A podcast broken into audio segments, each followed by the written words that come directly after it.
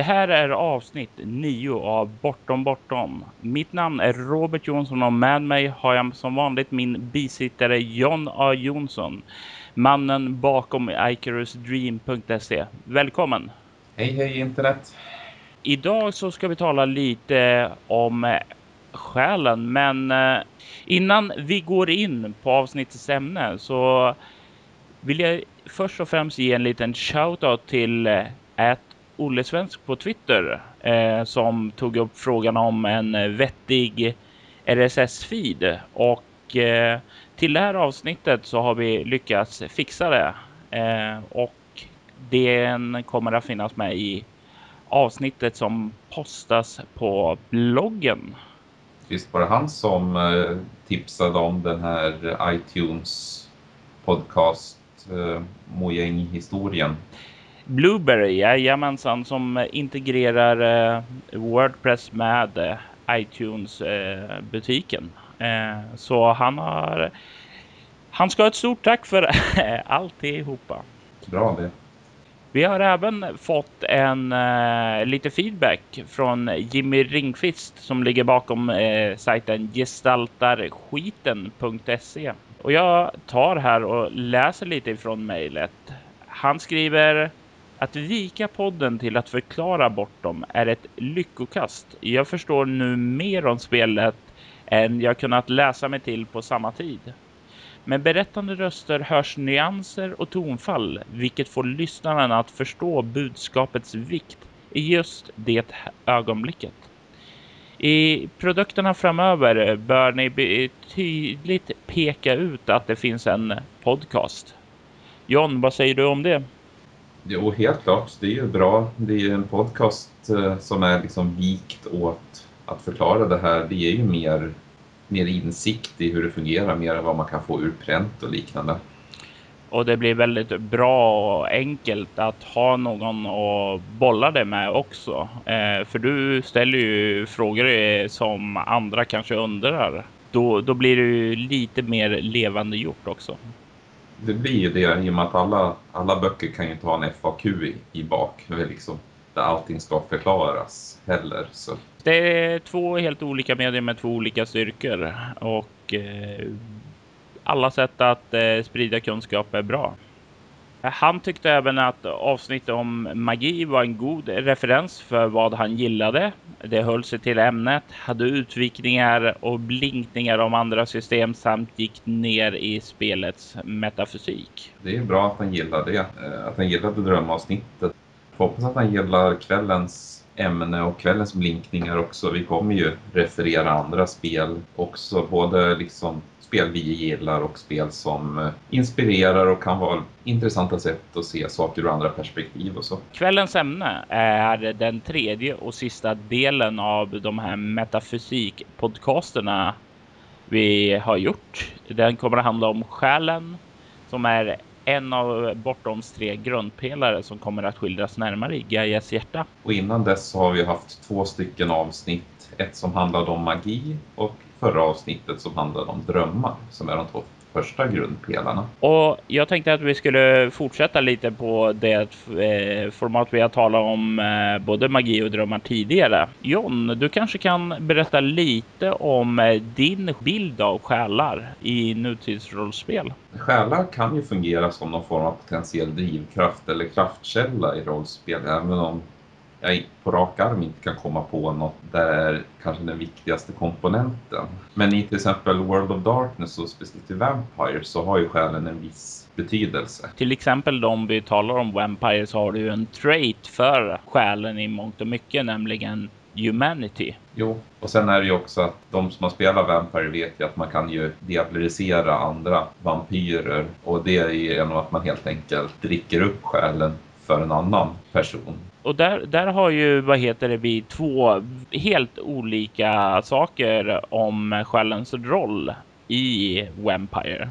Vi har dels Humanity. Låt oss börja där. Ja. Den reglerar ju mycket av vår karaktärs sätt att hantera omgivningen på. När vi har hög Humanity, då får vi inte stjäla, slåss och mördas direkt. Medan har vi låg så accepterar vi mycket. Precis. Det är som ett värde av mänskligheten och man jämställer mänskligheten med en själ till skillnad från andra saker som saknar en själ, till exempel en sten eller liknande. Precis, och det finns ju i Vampire också någonting som benämns eh, True Fate som eh, introduceras i en bok som heter Inquisition men som sedan kommer att återkomma även i Vampires produktlinje. Det var ju som så att vissa vampyrer kunde vinna till sig True Fate just om de hade en humanity på 10 vilket var det, det högsta värdet.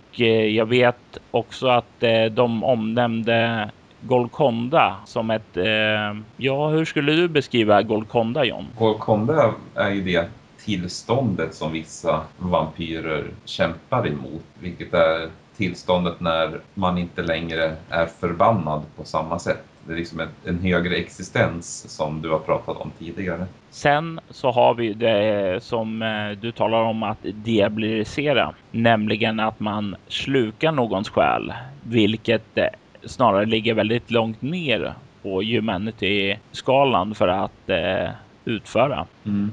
Precis. Hur väl eh, har eh, du i dina kampanjer utsatts för de här båda? Eh, har du använt dig av diablerisering eller Golconda?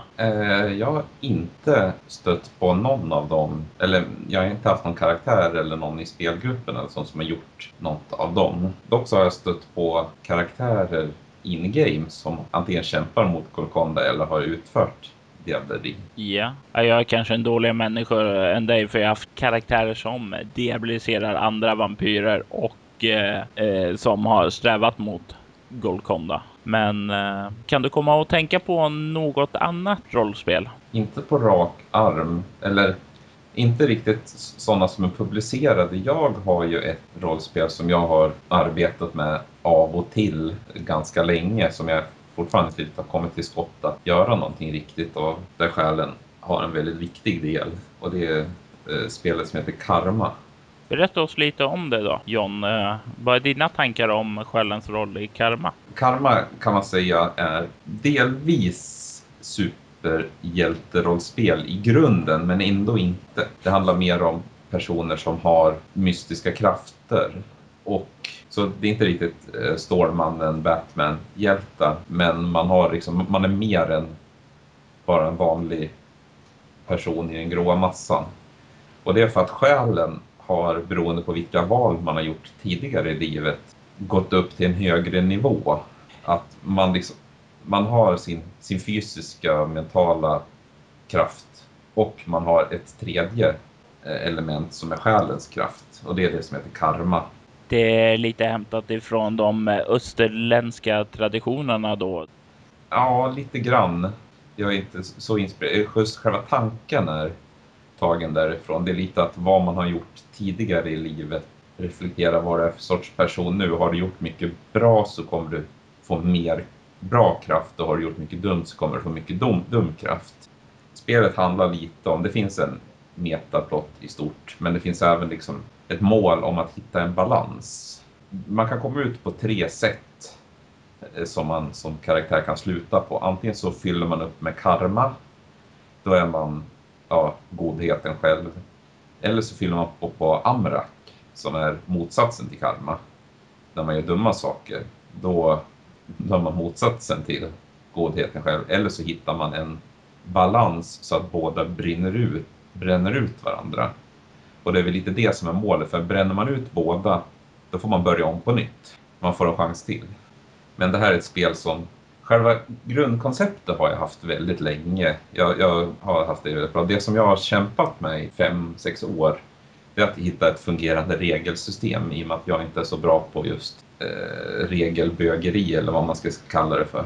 Regelmekanik brukar vi kunna säga. Ja, det regelmekanik. Har du använt dig av själar i kampanjer som du spelat själv? Det har jag. Dock inte i nutid. Men jag har använt det i en eh, fantasykampanj som jag har. Håller, jag är inne på sluttampen i första omgången av den nu. En kampanj som heter Legenden om skuggornas svärd. Det finns information på icarusdream.se om den kampanjen. Men själva grundkonceptet i den kampanjen är att det är en grupp på tre personer som återföds med jämna mellanrum. I olika kroppar, olika personligheter, olika förmågor. Men de har inbyggt i sig en kraft och liksom en möjlighet att eh, stoppa ett visst, en viss fiende. Mm. Och jag har kört den här kampanjen sedan i våras med tre stycken spelare. Dock så haft oturen att en av spelarna har flyttat till England. Men eh, under kampanjen så upptäckte de, för de hade då och då minnen, drömmar om sina tidigare liv, de saker de har varit med om. Och så har de alltid som upptäckt att de är reinkarnerade från, de är, de, det är fjärde omgången eh, de är i just nu. Och det jag har tänkt med den kampanjen är att eh, framöver spela samma kampanj igen, fast spela som någon av de tidigare inkarnationerna. Kanske med någon av spelarna från den här gruppen eller alternativt med nya. Så att kampanjen går bakåt istället för framåt för att de börjar som den sista inkarnationen och så jobbar de successivt bakåt till den första. Eh, det låter som eh, en väldigt intressant upplägg. Är det något särskilt skäl att eh, du inte använt dig av själarna i nutidsrollspel men har gjort det i fantasy-rollspel? Inte direkt. Jag har nog bara inte haft någon, något bra upp jag har inte hittat på något bra upplägg eller någon bra system som har beskrivit det på ett nog bra sätt för att det ska bli engagerat. Du menar alltså då en av skälen till att du inte använt det är för att du inte hittar särskilt mycket information om själar i nutidsrollspel som Call of Cthulhu? Det kan vara. Det finns ju liksom en själ i Call of Cthulhu. Power är ju typ någon form av själsliknande kraftkälla. Men det är ju liksom ingenting som någonsin benas ut på något sätt. Jag är ju inte lika insatt i, i Call of Cthulhu som dig, utan ska jag börja kolla på rollspel och så där de har själar i så är ju mitt första exempel som jag kommer att tänka på Kult. Jag är lite för ung för att ha spelat det. Ja, okej. Okay. Eh, jag började spela rollspel 90 så jag kom ju in. Jag var ganska ny när det kom, men eh, men kom ihåg hur man öppnade boken och bläddrade och såg det här om mental balans. Att du kunde gå till extremerna uppåt och nedåt. Och beroende på var du tog vägen. Det var ju när du nådde den magiska minus 100 eller plus 100 gränsen som själen började vakna upp och manifestera sig om jag inte minns helt fel. Och eh, den här delen av eh, spelet var något som man aldrig utforskade men som ändå som kändes så här magiskt som mystiskt som man verkligen ville nå men aldrig gjorde. Jo, men då hade ju du liksom ett, ett bra spel med ett bra upplägg. Det har inte riktigt jag haft. De spel jag spelat har liksom själen aldrig varit en issue. Liksom det har inte varit någon viktig del av det. Om någon av våra lyssnare har några mer förslag på rollspel som faktiskt berör själen på olika sätt så får de jättegärna skriva det i kommentarerna. Skriv på. Jag måste ju bara hoppa tillbaka till eh, karma då. Eh, nu när vi eh, har varit inne på det tidigare. Hur har du tänkt att använda själen i karma? Din själ är representerad som en eld beroende på hur starkt eller svagt den brinner. Och du kan ta och forma det här kraften till nästan mag magiliknande former. Man kan vrida det till att fylla olika funktioner. Både för att göra sig själv bättre, man kan göra sig snabbare, starkare. Man kan lite mer så klassiskt kasta typ energibollar på andra. Och man ska även kunna eh, se eh, tiden som tiden, hur, så, som tiden egentligen ser ut i karmas världsbild där tiden inte är en linje utan snarare ett stort rutnät. Så att man kan zooma ut på tiden och få upp det här rutnätet och så kan man på så sätt resa i tiden. Och... Vi får väl se mera om du någonsin blir klar med spelet. Ja, jag har gjort, nyligen gjort min andra eh, stora revidering av grundregelsystemet på typ två månader här. Jag kom på en jättebra tanke Men så var den alldeles för likt ett annat rollspel som släppts just nu. Så jag tänkte jag vill inte använda den för det är så uppenbart att det är baserat på samma grej. Så jag har hittat på ett, ytterligare ett annat system nu som jag ska sitta och pilla lite med och se om det blir. Och med ditt skrivtempo så får vi det till julen 2022. Ja, om jag hinner. ja, det är strikta dödslinjer för dig John. Om, du, om vi kollar bortanför eh, rollspelen då, som har tagit upp saker om själen. Eh, är det något speciellt som fångar ditt intresse då? Ja, där finns ju det som var grundinspirationen till Legenden om skuggornas svärd. Eh, Devery-serien av Catherine Kerr och består av väldigt, väldigt många delar. Eh, är den eh, avslutad? Jag tror inte det. Jag har för mig att det är en sån här som hela tiden byggs på. Jag har inte läst så mycket av den själv, men det finns ganska mycket. Och sen finns det liksom delvis fristående fortsättningar och förutsättningar till prequels och liknande. Så det är en väldigt rörig historia, men just idén där är ju som jag sa inspirationen till Skuggornas svärd att karaktärerna återföds. Fast de ser historien lite mer ur alla vinklar samtidigt. Medan i Skuggornas svärd, där lever du i din nuvarande inkarnation men du får minnen både fram och tillbaka till tiden av kommande och föregående inkarnationer. Och återigen så dras vi till eh, fantasyområdet där också. Det är ingenting i nutiden då som eh, hoppar på dig direkt sådär.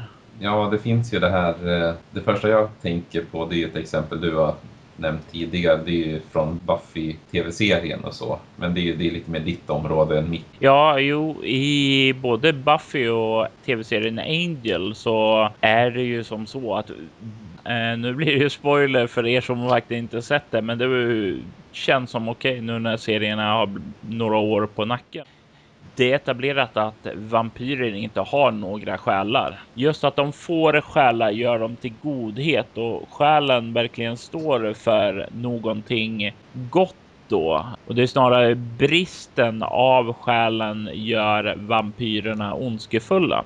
Och det är också ett sätt att eh, se på själen ur ett annat perspektiv. Eh, för då har vi dels, eh, om vi kollar på det som du nämner om Devery, är ju att eh, själen på något sätt är kopplad till identiteten. Medans eh, i Buffy och Angel så är själen snarare kopplad eh, till eh, om du är god eller ond. Och det är ju två olika sätt att eh, se själen på du har ju spelat de flesta berättelser som är släppta nu. Eh, och eh, nu är ju inte i några av de delarna väldigt eh, eh, själen en väldigt stor roll utan den finns där mer i bakgrunden. Så eh, det kan vara skoj att se vad har du uppfattat om själen är bortom hittills då? baserat på äventyren så kan jag säga att då är jag ganska blank för jag har inte sett något direkt exempel som jag har reagerat på där det finns med. Dock finns ju personer som har förmågor och sånt men det har liksom aldrig stått i klartext som jag har fattat det. Det är ju framförallt en eh, person i eh, Nattljus eh, som eh, är med i både Lugnens slöja och Visioner och fantasier. En eh, person med förmågor som det inte står rätt ut. I kolonnerna finns det även en annan person som har eh, en eh, själslig förmåga, en eh, färdighet som heter Gnosis. Och det är, man får inte se särskilt mycket av dem, utan det är ganska tillbakaskalat eftersom berättelsen inte fokuserar just på de förmågorna. Men eh, det finns några små frön där eh, för er som vill börja och kolla i väntan på Gaias hjärta. Varför har själen fått en så stor roll i det hela att vi ägnar ett helt avsnitt åt det? Jag tror mycket av min fascination från själen kommer ifrån högstadiet. Eh, på religionslektionerna vi hade och man vid den tiden hade var man så indoktrinerad i eh, kristendomen som eh, vi fick gå i kyrkan och allting sådant där. Och under mellanstadiet och så fick vi inte direkt någon alls insikt i några andra religioner.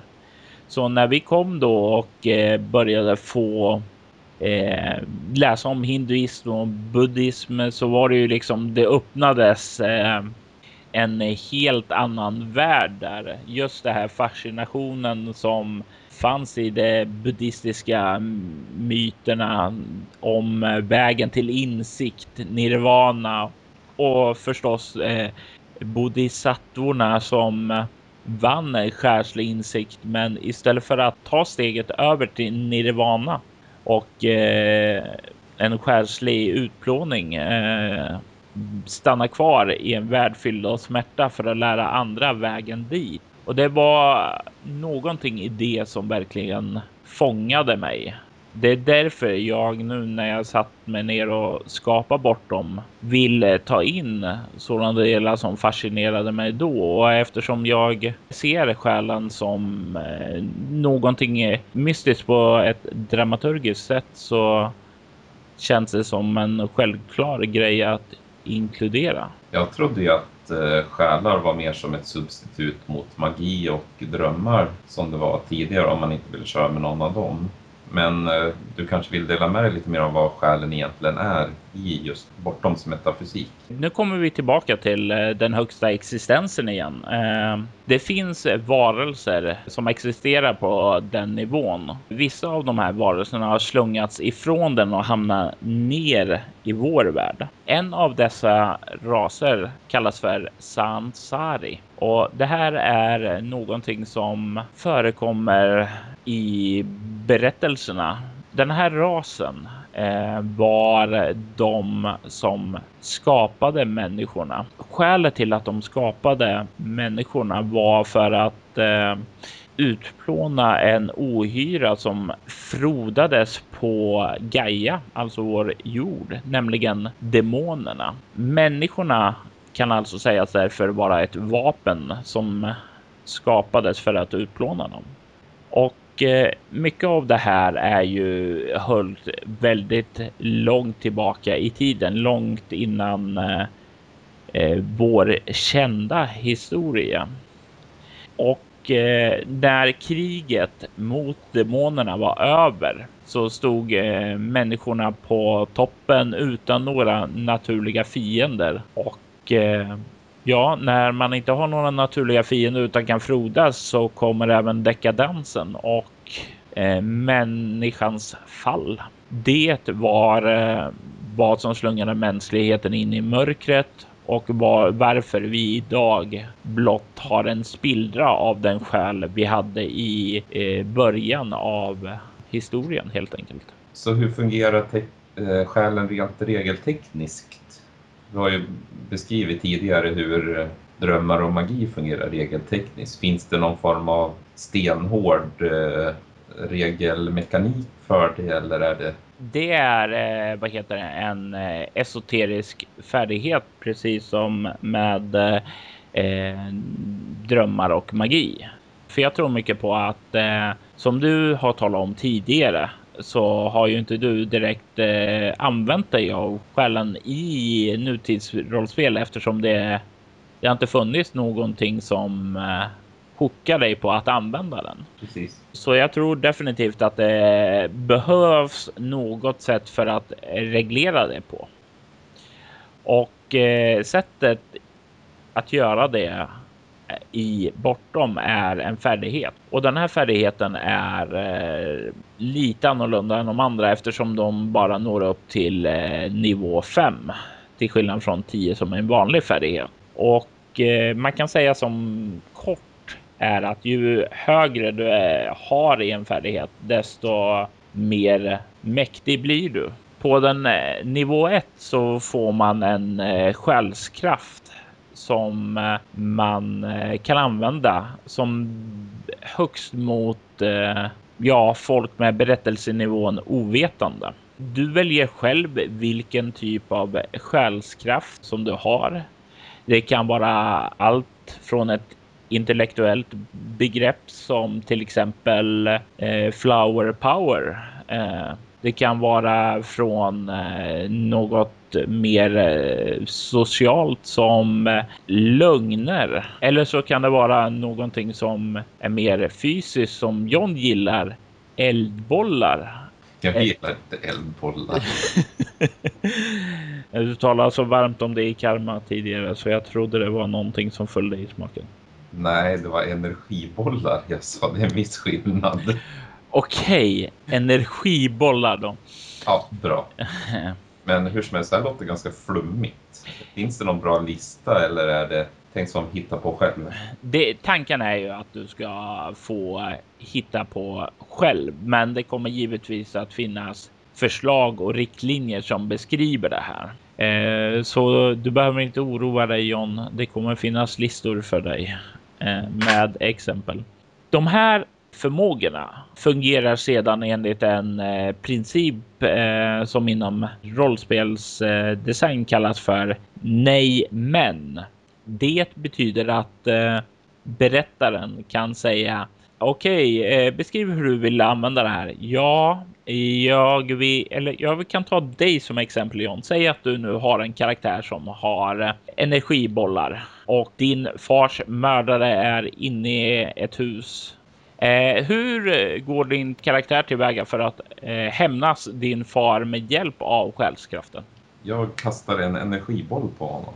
I det här läget kan då berättaren eh, säga som så att okej, okay, du kastar din energiboll, men den träffar inte honom. Men den träffar huset istället och det slår upp i lågor och exploderar och hela hans eh, hemliga samling av eh, nattfjärilar eh, som ska användas i magiska ritualer förstörs.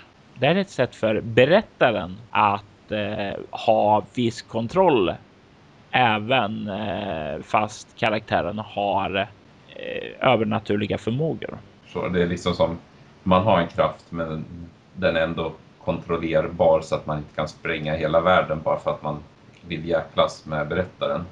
Precis så. Och eh, en bieffekt av den här med själskraften är att kroppen också får minskade fysiska behov som eh, mindre sovperioder, behöver inte äta lika mycket och åldrandet sänks och så vidare. När vi når nivå 2 så växer sig eh, själskraften lite starkare och man kan påverka folk som har berättelsenivån medveten. Du kan också börja känna av andra övernaturligheter som andra upplysta personer och även eteriska väsen. Och nu så börjar det knappt eh, åldras alls eftersom den fysiska kroppen eh, endast åldras ett år för varje sekel som går. Och det här är varför eh, vissa personer i lugnens slöja också sedan kommer att dyka upp i eh, det kommande rollspelet Leviathan. Ja, så det, det är en grej som följer med över även där. Absolut. Och det är även en av de få övernaturliga sakerna som inte dämpas av tystnaden, vilket beskrivs närmare i Gaias hjärta. På nivå 3 så har eh, de fysiska behoven helt upphört. Eh, den eh, upplysta behöver inte längre sova, ätas, andas, även om hon kan göra det om hon vill. Och nu börjar också demonerna känna av själen. Just demoner och själar de hör inte samman. Eh, de är två helt Ja, man kan nästan säga att de är motsatser till varandra. Vi talar ju lite grann om eh, eh, i tidigare avsnitt om att demoner inte kunde besöka drömmarna. Kommer du ihåg det John? Jo, det kommer jag ihåg. Drömmar är en del av det kollektiva medvetandet som utgörs av själar och det blir en sån väldigt stark grej eftersom demoner jagades ned av själar. De kan inte förstå vad en själ är, utan det är det enda de är präglade med är att det var det vapnet som drev dem ifrån världen under det stora kriget innan vår moderna tid. Det här gör att eh, demonerna då skyggar undan för det. Själskraften har nu även också stärks till eh, vad som kan kallas för ja, men. Om vi nu går tillbaka till eh, exemplet med Johns hämnare eh, där han säger att han ville kasta en energiboll för att förinta sin eh, fiende helt enkelt så kan inte berättaren säga nej, du missar, utan hon måste säga ja, du träffar. Men och då kan hon lägga in eh, någonting att men det var en dubbelgångare eller men polisen eh, kommer att arrestera dig. Alltså hon får inte längre säga nej på samma sätt som tidigare utan nu har själskraften börjat bli riktigt stark och det är vid den här poängen som man som berättare bör vara väldigt eh, beredd på att improvisera väldigt mycket. Ja, det finns alltså inga hårda värden på det utan det är mer indie-influerat att man berättar det snarare än slå massa tärningar och titta på massa eh, listor och tabeller och så. Det, det, finns vissa begränsningar. Du kan fortfarande inte påverka vissa saker. Du kan eh, påverka upp till vissa berättelsenivåer, men uppfyller du vad heter de här kraven eh, så kan du göra väldigt mycket. Alltså du ska tänka dig nästan lite grann som du har gudomliga krafter. Du kanske inte kan påverka andra upplysta, men en vanlig människa har du absolut inga som helst problem att ta kontroll över. Här får man också en andra själskraft som ligger då på samma. Ja, det ligger helt enkelt på nivå 1. Så här kommer in nästa eh, själskraft. Till exempel eh, om vi tar Johns hämnare så kanske han nu får Ja, kärlek kanske som andra kraft. Energiboll och kärlek låter som en härlig blandning. Ja, man måste ju kunna skifta från situation till situation. När vi når nivå 4 så har eh, personen blivit, ja själen påverkar nu kroppen i allt högre skala. Det gör att kroppen näst intill är odödlig. Kroppen påverkas i alla fall inte av eh, någonting utom demonisk energi av något slag. Och där kan vi tala om all form av esoteriska krafter som magi eller reliker eller demoner eller själskrafter eller väsen från den högsta existensen. Men vanliga människor med skjutvapen till exempel kan inte nu döda en person med så här hög gnosis som är namnet på färdigheten. Den andra själskraften kommer stiga till eh, nivå 2 och hon får en tredje som nu är nivå 1. Det kan vara någonting som eh, helt enkelt eh, ja, vad, vad som helst. styrka till exempel. Så karaktären kommer nu ha tre olika förmågor som hon kan växla med samtidigt som hon vid det här laget är betydligt mäktig och berättaren bör vara som sagt var vid det här laget helt inställd på att inte ha några fasta ramar kring vad som måste hända utan hela tiden vara beredd på att eh, improvisera och eh, bygga berättelserna efter karaktärernas handlingar. Det är här man får hoppas också att spelarna själva också har liksom vissa eh, förstånd att inte bara spränga allting för att man kan. Absolut, i, absolut. Eh, Ett kommer ansvar eller vad man ska säga. Precis, eh, och det kanske ska understrykas om att eh, det här är, vad heter det, ingenting som är lätt att få. Nej, men det är också bra att det finns liksom begränsningar så att inte, för det finns ju spelare som är sådana som bara måste göra uppror mot allting. Ja, åh, titta nu fick jag en kraft, jag spränger allting jag ser eller jag förstör allting som spelledaren har byggt upp bara för att jag kan. Så, men det handlar ju om liksom ansvar och respekt mellan både spelare och spelledare. Det var ju som du och eh, Wilper pratade om. Man måste liksom ha respekt åt båda hållen. Ja, precis. Och känner man att man har en eh, en eh, spelgrupp där sådant riskerar att hända så är inte min rekommendation att eh, du eh, introducerar det här för karaktärerna överhuvudtaget. Utan som du säger, frihet under ansvar. Nu när personen mer eller mindre har nått upp till en eh, gudomlig nivå eh, så kommer även hon vara som en magnet för demoner. Hennes starka själskraft Eh, vill eh, göra att de dras till henne för att utplåna henne. Och eh, även om de är rädda för att attackera direkt så kommer de eh, med alla deras möjligheter försöka få henne mördad. Och det här är också en del som kommer ta upp berättelsen, eh, nämligen hur kommer vad heter det karaktärerna att eh, hantera det här? Det är en form av prövning innan de kan nå djupare insikt i sin själ. Så vad händer när man når nivå 5 då? Ja, eh, här kommer ju till nivån där berättaren inte får säga eh, nej, inte ens ja, men utan måste bara säga ja. Här får du ju full kaos om du har en spelare som vill förstöra. Det enda egentligen hon inte kan påverka är saker från den högsta existensen, men eh, även det går att påverka med eh, extremt extrema stora svårigheter och då alltid på en temporär basis. Men i vardagen så kan du i princip skövla en stad med dina förmågor om du ger dig fan på det. Förstå.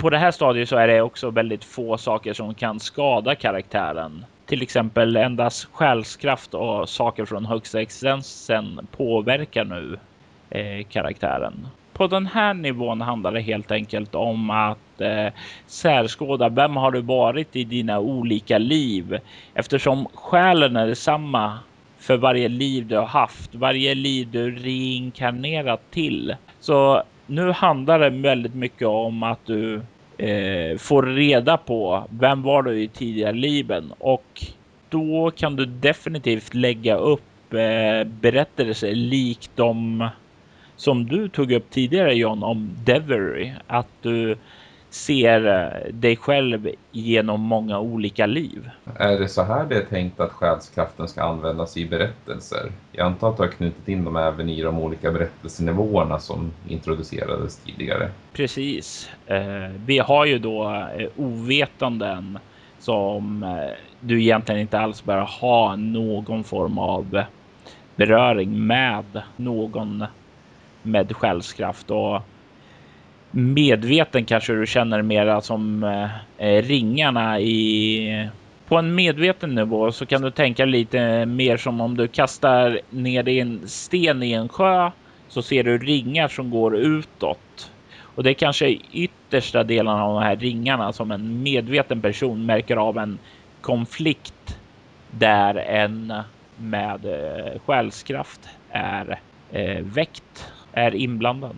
På insatt nivå så kan man kanske konfronteras med någon eh, som har en uppväxt eh, själskraft och verkligen känna deras makt. Eh, kanske inte rekommendera att eh, lägga någon av dem på nivå 4 eller 5, men någon på de lägre nivåerna kan vara nog för att eh, påverka karaktärerna på ett eh, betydligt skrämmande sätt. Plötsligt inser hon att eh, efter att ha konfronterat fienden som flytt eh, så vaknar hon upp i sitt eget hem och har skjutit ihjäl sin familj. Det visar ju också på att eh, du har inte kontroll över dig själv eh, mot en sån här nödvändigtvis. Eller ja, helt enkelt visa upp krafterna ifrån det på ett väldigt eh, skakigt sätt. karaktärerna ska känna sig underlägsna. De ska verkligen känna att de knappt har en chans mot en själslig kraft. När vi börjar komma upp på upplyst nivå så det är här som det kan vara relevant för karaktärerna att faktiskt eh, kanske köpa den första nivån i Gnosis och på så sätt väcka själen. Det här eh, vad heter, kommer ju som sagt var beskrivas i Gaias hjärta, men det är inget som jag rekommenderar att någon skaffar ifrån början av en berättelse, utan efter att man klarar av en kampanj som säg till exempel den kommande Noahs sista drag. Då kanske det är relevant att köpa den första nivån i färdigheten och sakta börja bygga vidare på den. Det finns eh, eh, när vi börjar komma upp på högre nivåer som det här när vi talar om nivå 5.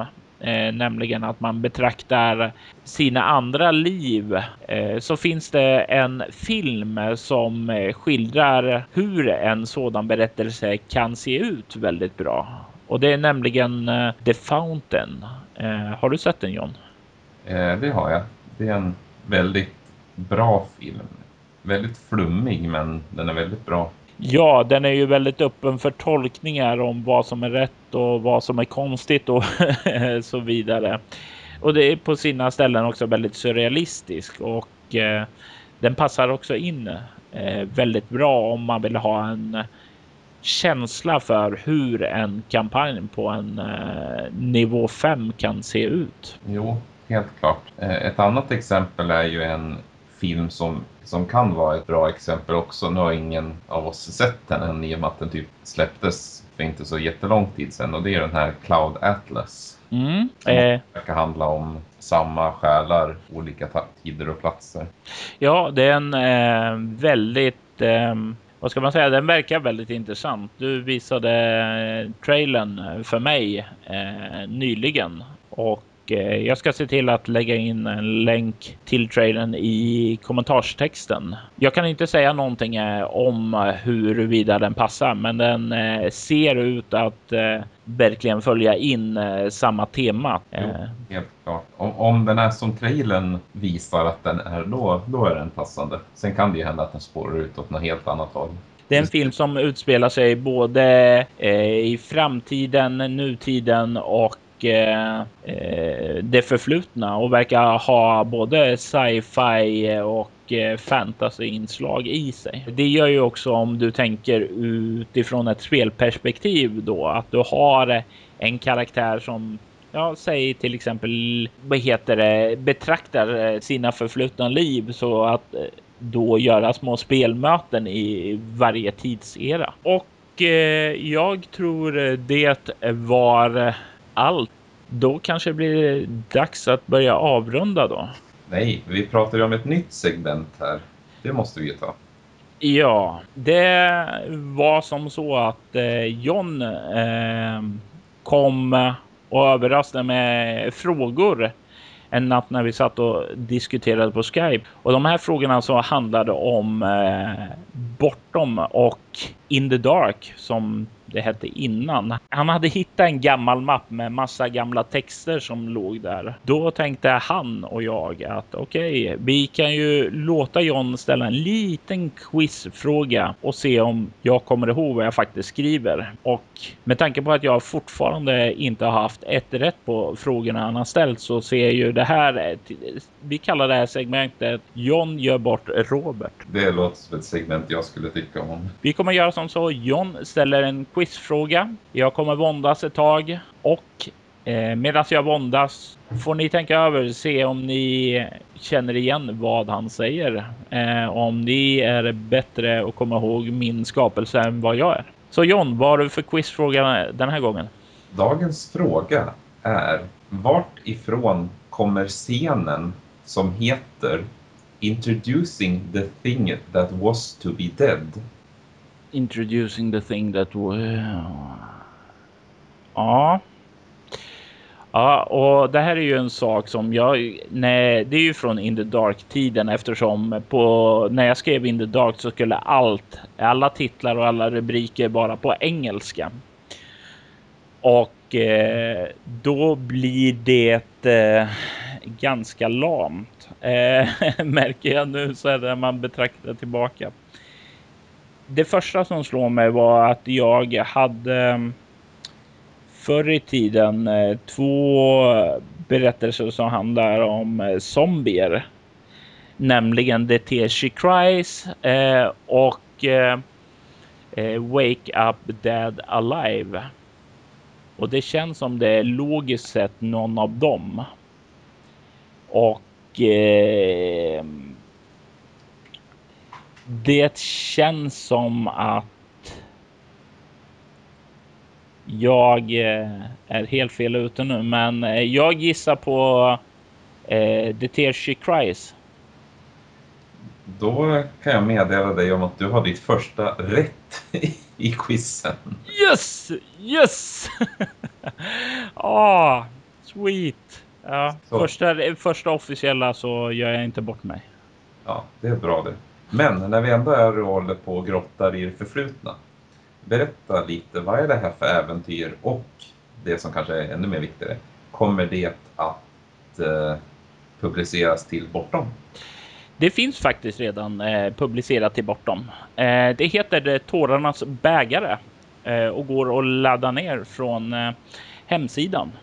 Det är ett eh, kort litet eh, äventyr av typisk survival horror genre. Eh, skrevs på någon natt eh, med eh, Evil Dead 2 efter jag sett den och eh, första fredagen den 13 filmen. Så det är den typen av berättelse. Men skulle du säga att det är ett av de bättre äventyren eller ett av de sämre äventyren? Eller är det Introducing the thing that was to be dead? ja, du hör ju på titeln hur bra äventyret kan vara.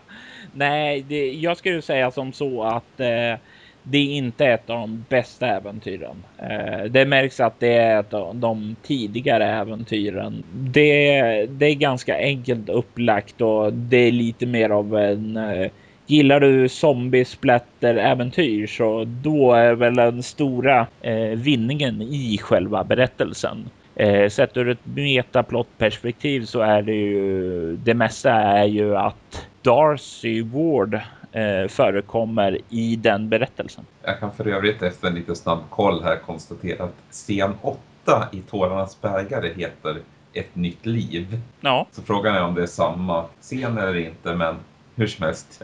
Du har förbättrats lite grann vad gäller titlar. tack John, tack John. Och med det, det, så tar vi och avrundar eh, avsnittet.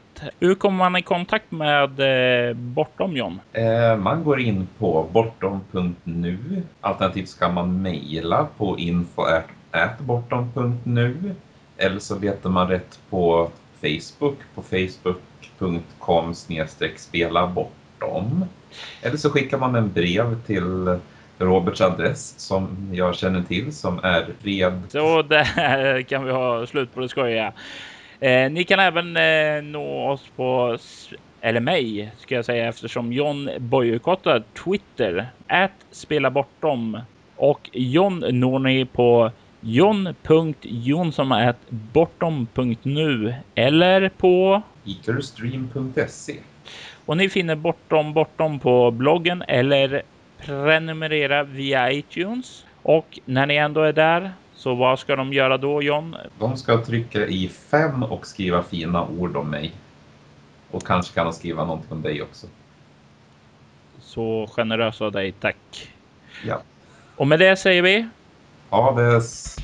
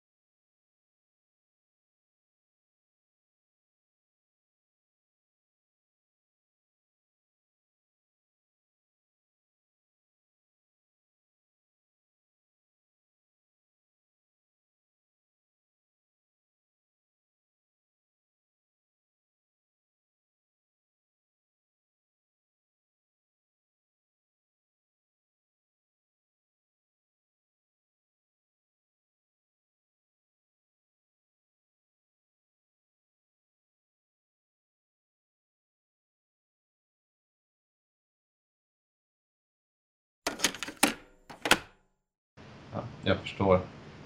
Inte Mm. alls. Ja, jag förstår. Låtsas jag. Eh, I kolonnerna finns en man. Person. En man-person. Ja, bra Robert. oj, det var spännande. En manperson. I, i, I dagens eh, hen-övertagna samhälle så är det bra att du står för skillnaderna. Jag förstår. Ja, kan, kan, kan jag ta det där och klippa in det när jag vill bara? Jag förstår. Ja, De ska känna sig underlägna. Underlägna. Belägna. Nedlägna. Vad heter det? du på ord igen. Ja, jag kommer inte på. Vad heter det? Underlägna. Eh, under... Underlägsna. Tack. Eh, Ja, jag förstår till viss del där. Men säg inte till del. Då måste jag ju fråga. sluta, jag försöker vara rolig. Jag försöker vara informativ. Du kan vara informativ. Tack.